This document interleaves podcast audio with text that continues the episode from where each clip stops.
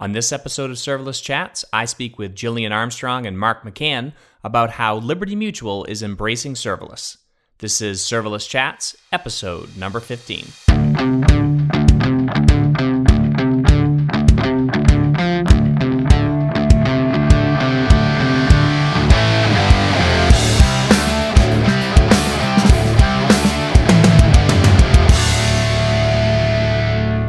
Hi, everyone. I'm Jeremy Daly, and you're listening to Serverless Chats. This week, I'm chatting with Gillian Armstrong and Mark McCann.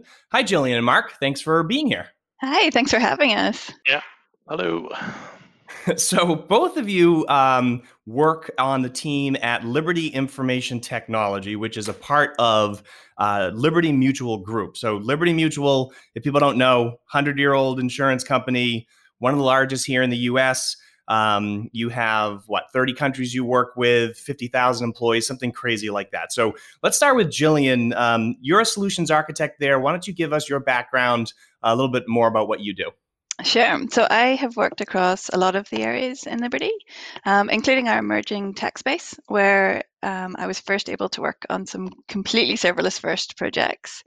Um, this year, I've been working with the teams in our digital e commerce space in Boston, um, looking at serverless, looking at AI, and I've just moved to our data and analytics unit. Um, I definitely have a big focus on driving the serverless mindset in the company and also trying to get involved in the serverless community as well. Um, and I'm also looking at AI sort of from an engineering and serverless perspective. So, how far can we get using the managed services? How do we bring it into a large enterprise systems? Because, as you said, uh, Liberty Mutual is a huge company. Great. All right, Mark, what about you? You're an architect there. Why don't you tell us about yourself? Yeah, I'm an architect at Liberty, and similar to Gillian, I've worked across multiple different teams and areas uh, in my 19 years um, working here with, with Liberty. So everything from sort of C++, mainframe development, the introduction to JavaScript, the introduction of to Java and Spring, and moving into sort of the SOA adoption cycle, and then now uh, more recently moving into microservices, all the good DevOps practices, and ultimately where we're where we're heading now with this big push to the cloud and and serverless adoption. So, you know, been through the, the entire journey from you know uh, mainframe to serverless. Yeah, so Mark Great. and I work in very different areas, but um, we try to be really collaborative across the company and sort of some of these bigger things like serverless.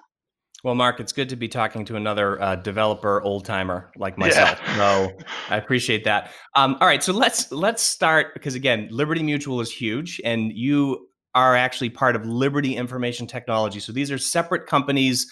Um, and and I and I'm fascinated by how large organizations work and, and how all things are distributed and stuff like that. So maybe one of you can explain to me and to the listeners what, what's the relationship between Liberty Information Technology and Liberty Mutual. Yep. So we did say Liberty Mutual had about 50,000 employees. About 4,000 of those are in IT. Um, and the company we work for, Liberty uh, IT, is a wholly owned subsidiary of Liberty Mutual. Uh, we have about 600 software engineers based um, between Belfast in Northern Ireland and Dublin in Ireland, um, and they are all fully focused on delivering world class software and solutions for Liberty Mutual.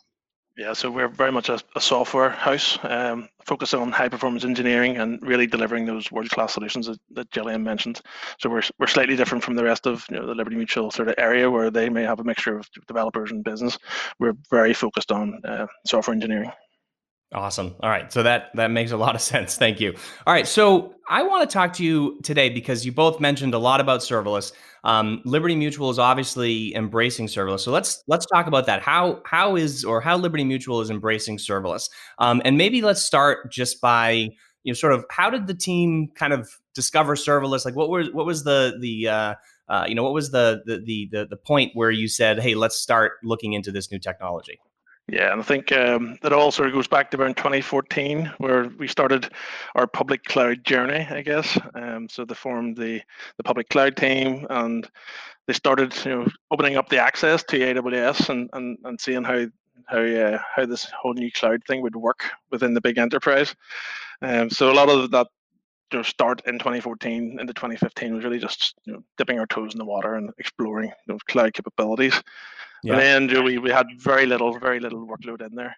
Uh, coming into 2015, you know, starting to get the initial learning, starting to set up the pathways to to to to the cloud, trying to build in those those capabilities that a big enterprise like ours needs. Uh, so real focus on security, real focus on you know how the development teams actually get access to this stuff. You know what are good practices, and again working with AWS to, um, and partnering with them to figure out what that looks like. So uh, our public cloud team did a really great job in starting to to explore the space and, and open up for for the for the enterprise. You know this this new awesome capability that is the cloud. And then into 2015 or 2016, we were into the like you know starting to really think about what what apps we can um, migrate to the cloud, what modernization can we do, what um, what sort of uh, approaches could we take so that we can break down our big monolithic applications and break them into things that will actually fit in the cloud. And then all the way through to, to 2016, we had maybe two and a half percent of our workloads in the cloud. 2017, we're into 12 and then 2018, we're 20, 20 odd percent, and now we're up to about 30 percent of our workloads plus in, in the in the cloud. And all, all through that time, it's been around uh, developing the capabilities, developing the expertise, uh, partnering with AWS, and, and really learning what you know the cloud capabilities are there. Now, a lot of this was traditional you know, EC2, RDS type work, you know, moving the workloads into that. And Then we get into containers, we get into the whole DevOps practices, and now ultimately we're we're starting to really get after you know. Okay, awesome. Um, all right, so then let's let's talk about just your strategy for adoption, right? And we can we can probably go a little bit deeper into the timeline um, as we get as we get further into the conversation. But let's talk about the, um, the the strategy. What was what was your strategy for adoption? Yeah, so um, our strategy really at the minute is to create an environment for serverless to succeed. So we mentioned you know, around the work that our, our, our public cloud teams have done, and that's you know really been about building those CI/CD pipelines, building up the developer access, making sure that as a new developer joining a team, there's nothing blocking me from experimenting with the cloud, delivering some um, innovative solutions into like a sandbox environment, and then ultimately promoting that through all the, the different stages to production. So a lot of the, the, the work has been done by by the people who've come before us. Gillian Armstrong, Gillian McCann in particular have really helped accelerate a lot of the, the public cloud capabilities that we have.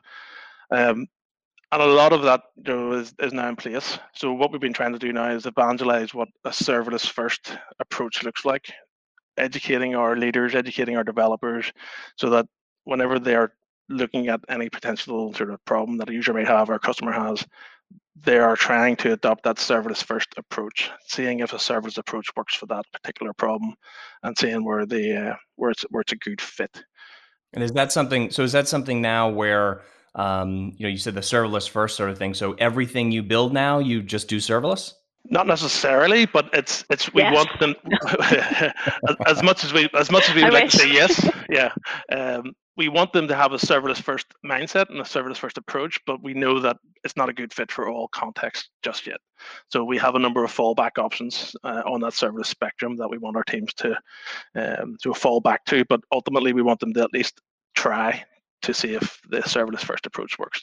Does it work in full on lambdas with managed services? Is that a good fit? Does it give you the solution you need? If it doesn't, then let's fall back onto some sort of containerized solution potentially, or maybe some you know, uh, uh, PaaS solution.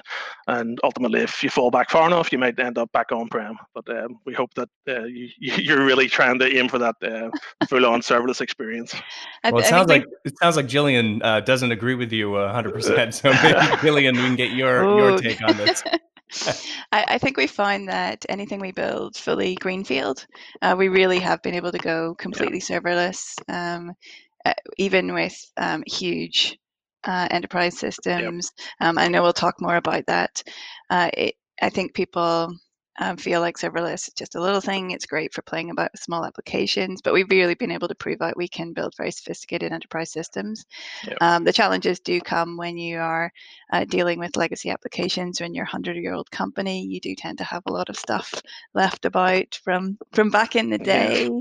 You know, I I remember when you if you needed a server, you someone maybe had to drive it on a truck to the data center and you had to wait wait until that happened so those are the days yeah. Um, but uh, so I what about from, from a, oh sorry go ahead no it's, it's, it's really you know, because we're evangelizing this this serverless first approach there are some challenges to that uh, way of delivering you know, solutions.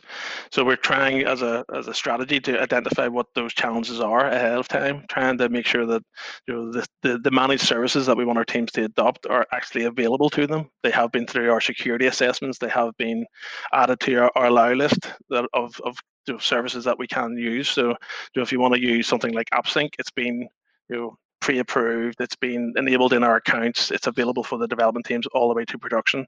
So you know, not only are we pushing the teams, you know, adopt this serverless first approach, we really want to make sure that the serverless capabilities we would like them to use are actually available to them. And um, so we've been working very closely with our, you know, like our public cloud team, our DevOps teams, but also security, legal, privacy teams to make sure that, you know, the the, the services we are, you know, uh, asking our teams to at least evaluate are actually, you know, secure, cost optimized, you know, the, the any sort of legal or privacy concerns have been sort of mitigated. So we've been we've been trying to put a lot of those things in place to make sure that you know it's not just your architects telling you go serverless first and then not um, enabling any of the teams to actually do it. We're trying to make sure that those um, those blockers have been removed on that pathway to serverless the labyrinth that is the uh, giant enterprise, right? Um, so, so how how did you how did you get going with with serverless? I, I, know you talked a lot about the cloud. You know, you have a cloud team and things like that. But is this something where it was sort of like a ground up approach, where the developers were bringing it in, or is this something that came down from the top? Yeah, so we do have a cloud team, but they they manage our cloud accounts. They, as Mark said, there's a lot of enablement needs to be put in place to make sure that as developers move from on-prem to the public cloud, um, that we're given good governance and uh, we're not going in and opening all the ports to the whole world. Um, so they very much um, put those structures in place. Um, but then it was the teams that came along and actually built applications that started to prove out that it really could be used. Yep. Um, so I was on one of those teams with Mark's wife, Gillian McCann, actually.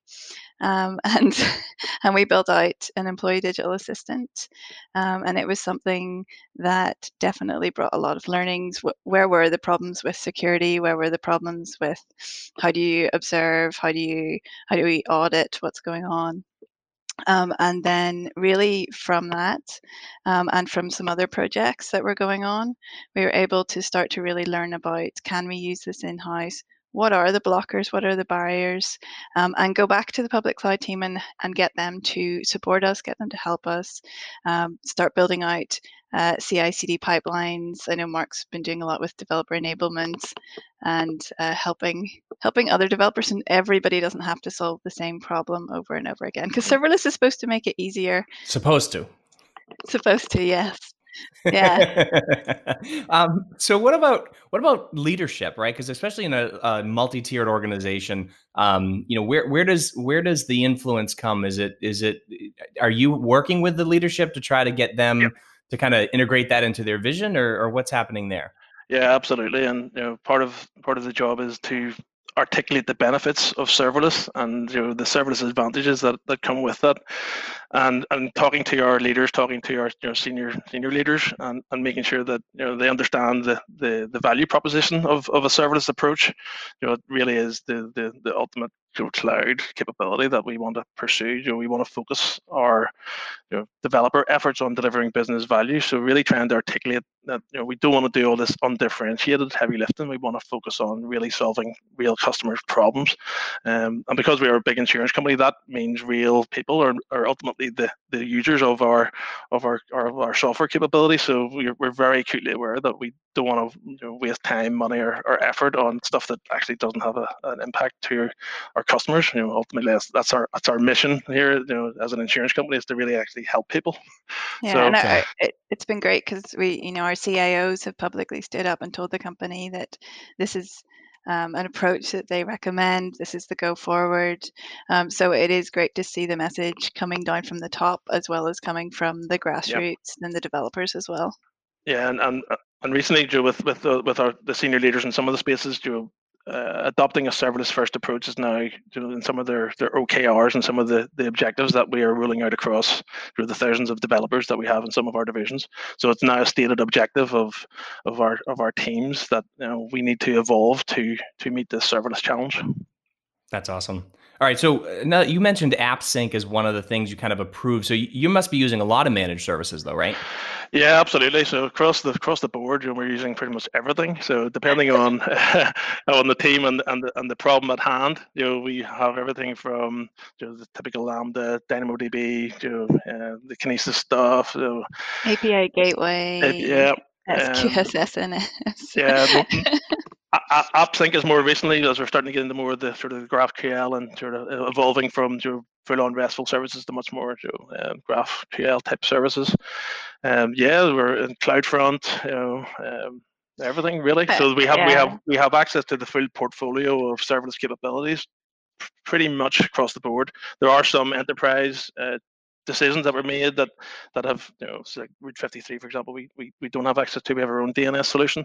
So that and that, that becomes some of the challenges we have when we when we start evangelizing serverless you know the developers go out on the you know the AWS or they go on to some of these who talks to people like yourself or some of the patterns that are out there uh, and they see these these solutions and they try to bring them in house so and maybe they don't work quite the way that um, you would expect because some of the some of the capabilities aren't allowed for us for, for good reasons. Um, so we need to work, and that's something we're, we're we're working on a lot is to take those patterns and make them work for our ecosystem and our context. So you know, instead of you know, this DNS provider, we're using this and you know, update the, the, pattern or update the templates or update the, the, the CloudFormation to, to work within the ecosystem that we have. So a lot of that's around you know, identifying those those blockers and barriers and making sure that uh, we've got a solution in place for them.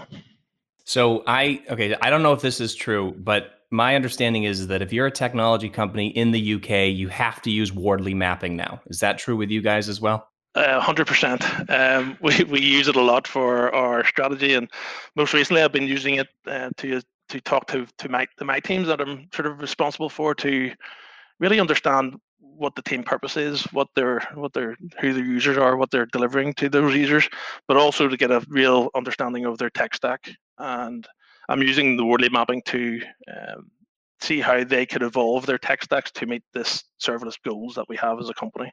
So it, it really helps you know um, helps me to talk to the teams. It helps me to actually you know show the teams that this is where we're heading, and it also gives us fast feedback on any sort of uh, blockers that they may have to to uh, to serverless adoption. Awesome. All right, so let's uh let's go back to the timeline. So you mentioned 2014 public cloud. Um, you know, somewhere around I think you said 2016, you started breaking down some of the monoliths. So maybe we start after that after you broke down the monoliths and you started moving into actually bringing things to the cloud let's let's start there yeah so I think we you know, we started the, the, digital assistant work sort of kicked off around 2016 as well. The work that Gillian and uh, Gillian McCann were, were doing. Um, we had a lot of the security teams were starting to build out serverless capabilities there as well. Um, some of the auto remediation stuff, and we can talk about this because they've, they've talked publicly at re:Invent and other and other areas about some of these these capabilities. But they, they built out a lot of really awesome um, security capabilities in the serverless way that sort of provides guardrails for the development teams and and makes it so that we can't do things that are against our company policy, but it frees us up to go off and try and experiment with stuff. It'll give you nice feedback on, you know, here, don't open these ports, or you can't use you know, this particular capability, or you know, everything has to be encrypted at rest, encrypted in transit. So again, part of that developer enablement is you know enabling them but putting you know, guardrails around some of the things so that we're not exposing ourselves to risk. So you started you started a lot a lot of the serverless stuff you were doing originally was internal like sort of compliance that sort of stuff right? Yeah so some of the some of the first things were utilities um, for for the public cloud team themselves they were definitely the experts at the time um, and then we really moved from that to other internal systems. So we do a lot of employee focused software. And when we build internally for ourselves, we do have the opportunity to use a lot more emerging technologies to take a little bit more risk, um, experiment on our employees for employees. yeah. Uh, so, so we were able to. So we have an internal productivity tool um, that we're actually selling externally now to to other customers. Oh, um, oh, wow. We called it My Hub, and uh, we built. Um, on top of that, we built a digital assistant. It was a chatbot, um, and we built it fully serverless. Um, and alongside that, we had a few other small tools internally were being built out, and that let us work with those security teams. Let us work with the public cloud team. Let us expose yeah. where we were we were having issues. Um, let us like negotiate. Uh, so it's you know we have to go forward. This is the future. So yeah. so how do we do this? Not you know we sit down with the legal team and security team. It's not can we do this? It's like we we have to get to the cloud we have to be able to use these tools yep. this is the future so so let's work together to work out how we can do it um, and alongside that working out patterns um, working out sort of best practices if there is such a thing as a best practice um, exactly. so so creating uh, creating resources for other people here's a ci cd pipeline for how you can deploy this here's a, uh, a custom resource you can use yourself yep. Um, and then as we moved on and hit the customer facing applications they were able to move really, really quickly that a lot of the barriers had been removed for them. Yeah. So before you did that though, in terms of the actual like customer facing workloads, were you I think you mentioned something about containers. Were you still sort of going down the container route initially? Yeah, absolutely. And I think you know 20 2015, 2016 into 2017, you were very much still moving down that, you know, move to microservices. So we did a lot of work um, and talking to the teams um, and doing things like event storming to really break down the monolith into more bounded context and into, into sort of microservices. Uh, but building out the, the, the containerized solutions, whether it's in uh, Pivotal Cloud Foundry or Docker Data Center, so we had you know these you know, cloud ready, cloud native sort of containerized environments. Uh, so we were doing a lot of work there to break down the monoliths into microservices and moving them on the containers and then getting them out onto the cloud. So a lot of the the work we did around sort of 2016, 2017 was really around sort of moving that that stuff into those sort of workloads, as well as also the the work that you know Gillian and others were doing around you know, the serverless stuff. So a large bulk of the work was really moving that to the to that containerized world, and that gave us a huge amount of advantages and really accelerated a lot of our cloud adoption and, and accelerated our time to market. And like Gillian mentioned, we we we were doing a lot of education and building a lot of patterns and building a lot of the the, the good practices around you what what does an event-driven architecture look like? What are microservices look like? How, what does that mean for our teams? What ways do we uh, educate our teams? How do we train our teams? How do we help guide them on some of this this stuff? And, and then you know, ultimately, you know, when you know, we've, we've, we've got a, we've had a lot of success with that, and that's helped really push you know, a lot of our workload onto the cloud. Now we're into the, the next phase of, of evolution. How can we then to move on to to the serverless first approach? Um, now containers will still play a large part of our, our, our future, I think, for for a while, but ultimately we want to you know, evolve and, and, move everything to to that serverless ecosystem yeah. for all the all the advantages that serverless brings. I, I, managed to somehow miss containers and skip past them. you were the lucky one. Someone's going to drag me back. Um, I think it is interesting. So, as Mark said, obviously we have a lot of applications we couldn't get out quickly to the cloud if we if we didn't use containers. Um, so in that way, it is a step between you know going cloud native, going serverless. Um, but realistically, you know, containers does not get you closer to serverless. It just gets you onto the cloud. So I always say to teams, look, if you've not gone to containers yet, see if you can just skip past them. Don't spend the time yeah. putting on containers if it is possible to go to serverless.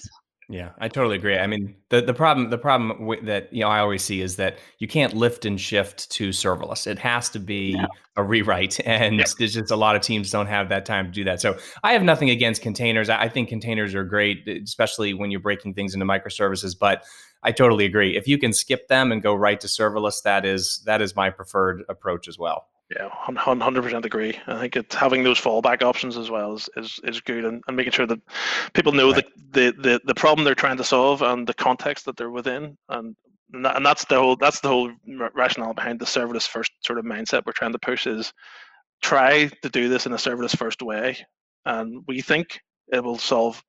It'll be it'll be suitable for a lot of the problems we're trying to solve. But if it's not a good fit, we have plenty of other options. Um, and so where, how much of your workload is in the cloud now? So I think we're we're from 2017 probably 12 and a half percent. 2018 probably were 28 percent. I think now we're probably high 38 percent, but that's always increasing. Um, so a lot of you know um, there's a lot of acceleration there into the into the, the cloud. So um, yeah, we're we're really starting to accelerate that that move and uh, moving moving everything into into into the the cloud properly. Yeah, there's there's tens of thousands of servers, you know, sitting in our internal data center. So it's um, it's amazing that we've already got to almost forty percent. Yes. Um, hopefully, we're going to keep going, keep accelerating. But I know that some of yeah. the last ones in there will be uh, there'll be dragons in there. yeah, yes, but I think anything, anything net new, you know, we, we we're trying to make it so that you know, they build uh, serverless first, and all the all the pathways and the, the blockers for serverless adoption have been removed. I can imagine. I can imagine with an enterprise uh, like Liberty Mutual, you probably still have some servers that are actually writing onto stone in order to save information. Yes. Um, right. So I, have talked to a couple of development teams and a few development team leaders. Um, you know, relatively small teams, maybe five to ten developers uh, that are trying to get their teams to move to serverless. Um, you have six hundred developers you said that work for Liberty IT. So how, let's talk about how you get the word out, right? How do you train people, how you evangelize serverless internally, how you enable those developers. Let's let's kind of start there. What's a what do you guys do to to get the word out? Yeah, so the first thing um, so I always say, not everybody's a cloud developer yet. Um, but so the very first thing we needed to do was really educate people about the cloud and the benefits of the cloud. You can't get to serverless if you if you don't know how to build on the cloud. Um, so there has been for several years now, um, a lot of um, support put in place to let people learn about the cloud, to get their certifications, to get time to do that. Um, and as we came a couple years ago to start thinking about serverless, um, initially internally we were trying to share um, we have internal systems where you can blog. Uh, we have internal tech talks. Um, so we spent a lot of time talking about what we were doing around different groups. But ultimately, the big tipping point came um, when myself and Gillian McCann um, got a spot at re:Invent and went and talked about the solution we were building um, because sometimes being able to go externally and showing that your expertise is on par with other people in industry um, is actually a really great way to get people internally uh, to listen to what you're doing to pay attention to actually find out um, about what's happening. Um, since then, we have had a lot of people out at Serverless Day, Serverless Conf, QCon, um, and sometimes that's actually more effective because people will go and listen to the recorded talk. Um, then they'll maybe come and talk to you internally. Um, we've also been doing a lot of things where we get um, AWS, Google to come in and run workshops or give talks, which um, gets people away from their desk for a day doing something. Um, and then also we're getting teams to do informal hackathons, engineering days, um, letting them you know try things out, um, which really sort of leads into that you know developer enablement because that's part of you know enabling them. Yeah and, and even on top of that we've had like cloud native open spaces where we get the whole company together just to talk in a very open way about you know, cloud adoption and the challenges and the, the successes that teams have had and just really get developers to talk to each other because you know we're a large company so lots of people have had good experience or challenges with certain things and just getting developers to talk to one another has been uh, a, a, great empower for you know this this this adoption that we're, we're trying to get there. Um, so it's it's it's, it's really been you know, we, we, we were a very collaborative engaging sort of company and that's been our culture so we, we really want to you know our, our engineers to, to share that and really try to you know um, help each other so how how do you how do you sort of uh, you mentioned things like repeatable patterns and and uh, different different models that that people can use. So how do you share those? Do you just have like a sort of an internal uh, internal wikis and things like that that that that's where that stuff goes? Yeah, uh, we've we've had a number of big initiatives around um, you know, enabling you know, these cloud native approaches. So within the, the GRM, which is you know, the, the, customer facing general insurance area, we've had a, a, a, DNA, which is a digitally native architecture approach. So we built a team that took all these patterns and make made them sort of code executable for developers. So they could go to a dashboard and uh, click a few buttons and they would have a, a fully cloud native solution deployed uh, with with CI/CD pipelines with all the security checks and balances with all the quality baked in. And that would you know enable you to you know deliver a new sort of cloud native API all the way to production in you know, minutes. Um, similarly in in, in, in the, the GRS area I'm in now we're doing the exact same thing but with the serverless first pattern. So we're we're baking the the patterns into you know, templates that are then executable by developers and really sort of make sure that all of our good practices and security standards and quality are, are baked into those patterns so within a you know with, with a few clicks of a button the developers have a you know a full on serverless solution um, with a with a pathway to production, all automated and ready to go. So that's how we're trying to sort of capture all the, the good stuff that you know Gillian, Gillian McCann, uh, others within the company have have done. We want to bake those those those good practices into these uh, repeatable templates that are really executable. And that's why there's something like you know, CDK coming out has really um, just piqued our interest. We want to try to mm-hmm. capture some of our infrastructure good practices and make them you know, CDK constructs so that again we can accelerate that um, that developer um, enablement. So that these these well proved hardened secured compliant capabilities are available to all our development teams. So we, we have uh, we have an inner source as well, sort of like open source, but internally.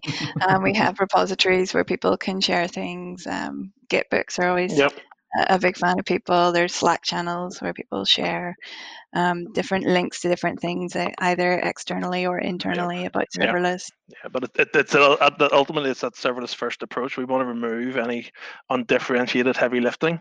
So we want to package up and, and automate as much as possible, so that if a developer needs a, you know, a full-on serverless stack, they shouldn't have to go and craft it themselves. They should, there right. should be to, um, good stuff available to them to accelerate so that they can truly focus on business value. So, what about giving people time to sort of experiment? Because I, even whenever I come across a new um, a new service or service that I might have been using, but now I I want to do something, codify it with CloudFormation and and automate some of the processes and things like that. I mean, that just takes time. I could spend an entire day just you know yep. messing around with the CloudFormation template sometimes. So, do you give teams the ability to do you know sort of experimentation on their own? Absolutely. Um, so because we are a uh, software engineering um, sort of company within LIT, and we have a culture of engineering excellence, we we need to give teams capacity to learn, to explore, to, to, to play with some of these new capabilities. So a lot of our teams have innovation time through dedicated innovation time that allows them to you know, explore and experiment with some of this stuff and, and doesn't even necessarily need to be aligned to a business goal. It can be just to explore this new technology because it looks cool. But we we we have encouraged all of our teams to have you know, 20% time, pretty much at least, um, to, to explore new capabilities and learn and, and, and read and, and and and do the right thing uh, for for their teams. So yeah, with with the pace of change and the pace of you know new capabilities coming out, if we don't have that capacity for teams to explore new technology, you, will quickly get left behind. Yeah, and I think we also we try to educate um, product owners and and other groups outside of IT that when they're bringing in new technologies, they're actually using for features on their project that that may take a little bit longer, but ultimately, you know, they will go faster. Um, and rather than just demanding that they keep accruing yeah. tech debt by keep you know repeating everything that's ever been done, um, but they let them you know have a little bit of time to bring in new things. Yep. And is that something? I mean, I can imagine if you've got 600 people, or you know, however many people are working on different serverless projects, um, they've got to be discovering new things, better ways to do it. So even if you've codified a, a, pattern or whatever, and they say, you know what, I found a better way to do that, sounds like very grassroots. Like it just kind of works its way back up through the system. Yeah, yeah, pretty much. And you know, we have a lot of vehicles for people to share. There's internal sort of wikis, there's internal sort of uh, collaboration through platforms that we have. There's um, pretty much all the teams we'd have some sort of tech talks or sort of regular sort of scheduled sort of uh, show and tell type time so that they really you know, if one team has found a, a, new way to do something or you know so say a new capability has been released by AWS so on demand for you know, Dynamo the whole um, you know on demand sort of capabilities within you know, to really reduce the cost of your Dynamo instances if you know if a team's already turned it on and figured out how the how the CloudFormation gets updated to, to, to enable that, you know, they may talk to another team, you know, the other side of the building, and say, "Hey, we did this cool thing. It saved us, you know, hundreds of dollars a day. Uh, you might want to do that." So, we we we we've we've a very collaborative culture within within LIT. And so, so if, if somebody's doing something cool, we we very quickly hear about it. The very um, the the absolute joy of a serverless architecture is that it's evolving. Is it isn't this big upfront design where an architect goes and creates a massive big architecture diagram and it prints it out and puts it on the wall, and that's it for the rest of time. Um, because it is evolving, because it is easy to take pieces in and out and change them. Um, that lets your team, you know, contribute to the architecture. It lets individuals maybe have a bit more expertise and come along and say, well, we should change this. If new patterns are emerging, you can go back and update the architecture um, with a lot less overhead than it would have in the past. Maybe not with none, but um, but certainly the joy is that it is a much more flexible and changeable way of building something. Um, and we definitely in the serverless world, um, in the serverless community, there are uh, definitely debates about the best way to do things, and I think people are coming up with new and better ways as new tools are coming out, as new functionality is coming out. And I know I've been to a lot of conferences and listened to a talk, and it's just completely blown my mind. And I've gone, oh, I've just been doing this thing completely wrong. Um, so I think it, it's pretty exciting. Um, I, one of the joys of working in any emerging technology is you don't have to worry so much about decisions because you definitely have made the wrong decision, and you just have to accept that you're just going to have to keep changing and evolving. Well, I always find too where it's something like uh, you build something really cool, you find a great workaround to do something, and then like two months later, Amazon releases a, a way yes. to do it in one line of code, which which is great. I mean, I think that's I think that's actually one of the great things about just where we are in serverless and the serverless space right now is as we start to find use cases and people actually start to use it, that's when you start butting up against those limitations. And AWS and, and Azure and Google, they're all working to get rid of those, which I mean, again, is just is amazing. I, I honestly think that they like lie in wait and and we'll and we'll wait and wait and be like maybe a feature will come out and then we'll spend you know four or five weeks building it ourselves because we wait too long and then the day you like check in it's done you'll like wake up the next morning you'll look at Twitter and there'll be a blog post dropped saying hey that feature's there. And you'll say yeah. no. And, I, and again I think this, this our teams are well aware that any sort of custom sort of workarounds that they're building, you know, they, they may have to evolve to use whatever the, the, the managed service delivers because, you know, it's uh, just be prepared to throw this stuff away because, you know, sooner or later somebody will bake it into the, the, the right. ecosystem you're, you're working within and then, you know, that, that custom built thing you need is, is no longer relevant. Still worth it though. Still worth it building those things. Yeah. Um, all right. So let's uh you you mentioned a couple internal tools and stuff like that, but you you guys have built a ton with serverless. So let's talk about some of the success stories. I think that'll be interesting to people, um, you know, especially in a large organization. So why don't we start going with some of those internal tools again, like uh, the digital, the employee digital assistant. What's what's that about? Yeah, so the employee digital assistant, it's a, a chatbot very excitingly. And this is uh, it's a little bit where I get to dabble in AI, uh, in applied AI, AI, and that sort of serverless mindset where we pick up those managed services. Um, and it was really based um, around making things easier for employees. So nobody wants to spend all their time searching for things on SharePoint or or emailing someone for an answer who doesn't get back to you for a week. Um, so what we did is we hooked up a whole pile of internal functions. We hooked up our internal help desk, finance, um, HR, and got them to put a lot of different things. So you just go and ask the ask the chatbot whatever you want. You know, so there's something's gone wrong with my payslip this month. What do I do? Or uh, uh, everybody's favorite one, what's on the cafe menu today, which was the top search on the intranet. uh, so, because we were building it completely from scratch, it was this amazing opportunity to build it completely serverless to try things out. Um, and we were able to experiment a lot. And one of the most exciting things is from that, uh, we now have a whole spin-off company called WorkGrid that is a startup that has spun out from Liberty Mutual that has taken that, rebuilt it as a SaaS solution, and is now selling it to other companies. Awesome. And and you also have something called Radar. That's your cloud adoption one. Yeah, so the, the and we can talk about this because they've talked about it at re:Invent, so it's cool. Um, they, it's it's our, our public cloud team created the the security auto remediation uh, capability tool that really helps you prevent sort of any sort of bad behavior by us rogue developers, uh, creating you um, resources or playing in the cloud and doing stuff that we that we shouldn't be doing. So it has a number of your uh, security policies as code um, that will you know, prevent us from know, creating you know, resources with open ports to the world, or you know, not not encrypting at rest, or not encrypting it in transit, um, and it gives you nice nice reports and you know, it gives you feedback, you know, of, you know, where you're going wrong, you know, where where where you're not following company policy, um, but it also auto remediates as well, so it's you know, it's triggered off you know, uh, CloudWatch events and, and will will actually rectify and, and stop you in some cases. But it's really it's a it's an awesome enabling constraint because it means that our good enterprise practices are are, are baked into to an automated policy. Uh, so that that uh, security policy as code really helps keep us on the on the straight and narrow. And so so so I think it really it's, it's not it's not a, the, the the old school security you know department of no. It's really uh, it enables us to go faster, um, but go faster with with good practice and, and good security. Yeah, I guarantee you, every single developer in here who has the very first time they started to build something out has find has found their resources disappeared because they didn't tag them properly.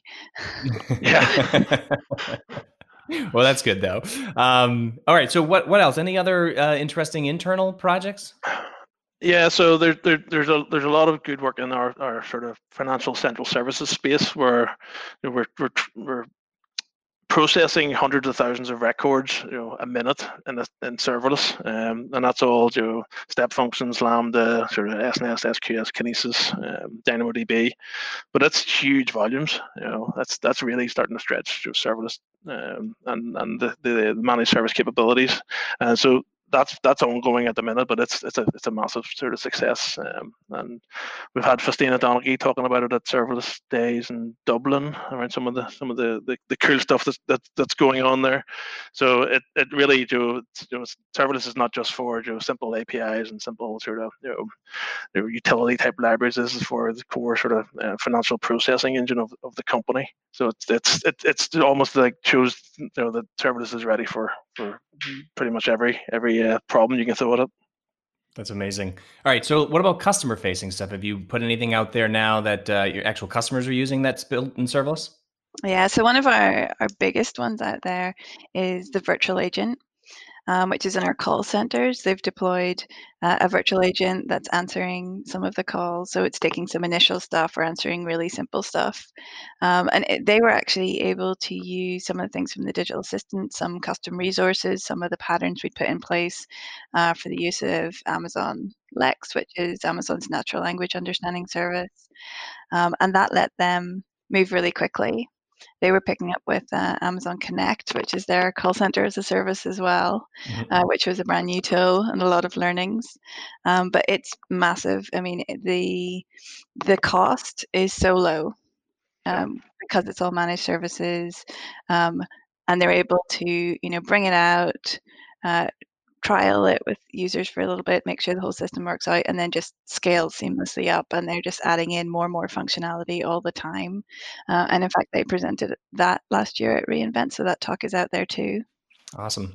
I think um, one of the one of the, the, one of the early really uh, customer facing ones was around sort of the document generation and policy generation sort of capabilities, and within our sort of Liberty Mutual benefit space, you know, a lot of the, the underlying document management and document generation stuff is, is very heavily built on serverless, and around the same sort of time as digital assistant. So you know, those two sort of teams really helped pioneer a lot of serverless capabilities within the company and help to uh, prove out you know that this is something that is going to be a game changer for us as a company going forward. Awesome. All right, so let me ask you this question because obviously you two are deep in the enterprise world. You you're you're on the forefront of of bringing serverless in there. So what what would be your advice to other enterprises looking to adopt serverless? I think um, getting getting getting access is, is number one. You know, you know, creating creating that access to to some sort of sandbox environment where your developers can explore and experiment risk free without getting shouted at by some some manager for what are you doing opening up an AWS account in your credit card. Um, so I think, I think you know, that was that was key to us. We had a sandbox environment that we could you know, explore new features um, and, and and play around with it, and, and actually even access the console. Um, beyond that, having a clear pathway to production is is critical. You know, and our public cloud team have done a fantastic job really automating all of the you know security compliance, you know, or, you know legal type um, you know, issues that we may have, and making sure that they are part of that you know, automated pathway to production. So literally, a developer could create something today, have it in production this afternoon, Um, that's how automated and how uh, fast we can now deliver you know, capabilities. So I think that clear pathway to production is is, is a big enabler for us as a as a company. I think you can't compromise on security. So there's a real enabler there around um, don't do anything risky. So make sure you know what your security um, profile is and make sure that you have a, an approach for, for dealing with security in, in, the, in the cloud space. And we've spent a lot of time working on threat modeling and making sure that we work with our security architects and security teams to, to really make it easy for developers to show the risks that they may have and show how to mitigate those risks. So I think uh, that that zero compromise on security is, is number one for us. And ultimately for us, you know, um, if you're starting out, you know, testing is a big thing. You know, really focus on those good testing practices, making sure you have you know testing, unit testing, integration testing, but it's different in a, in a serverless environment. But that allows you then to you go safely go quickly, but with safety. Um, so have a real good um, testing approach and, and, invest in that. Observability is probably the big one. So uh, for us, you know, monitoring observability, making sure you, you know where stuff is and you're, you're getting appropriately alerted and alarmed whenever things things happen um, is, is a big one for us. I don't know, Jenny, do you have any? So so. Um, I tell people, especially in big enterprises, the same for both serverless and AI, which is start now um, you're you're already behind if you haven't started. You need to start now. It takes a while to learn all the things that Mark's just said. A lot of things. Uh, it takes a while to move your mindset um, from how we architected things before to serverless. Um, serverless is very different even than microservices. So even if you're very familiar with microservices, this is still a different paradigm. Um, so it just takes a little while to learn. It takes a little while to move all your existing um, practices and thinking about how you build your systems. So you need to start, you need to find places um, that are sort of safe to fail places where you can try things out um, and then gradually scale up. And I think the big thing is um, if you're if you run the company, do create time for people to learn. Do let them have that space, and you know find your people who are really really passionate uh, about it and then and then let them loose I think that was key for us. You know, we had there Gillian Armstrong, we had Gillian McCann, we had you know, Laura McFarland, Chris Gormley. We had a, a, number of real serverless pioneers in the space who really blazed the trail and, and, and opened up a number of doors for everybody else to come come behind. So you know, kudos to, to those guys. So I think that we can sum up your advice, Gillian, um, maybe by using that old planting a tree proverb. The best time to start with serverless was five years ago, and the second best time is now, right? exactly. Yeah. I think I think one, one of the one of the big things that we've we've certainly noticed is you know getting certified has actually been very useful for us. Mm. Um, certifications for certification's sake are, are a bit pointless, but um, we have found that you know, it's helped really has helped accelerate the knowledge of our development teams that you know it gives them something to aim for but it also maybe it's just the way that the, the aws certs are, are set up. You know they've been very applicable to the the technologies and the approaches and the, the patterns that we are you know pushing our teams to to embrace.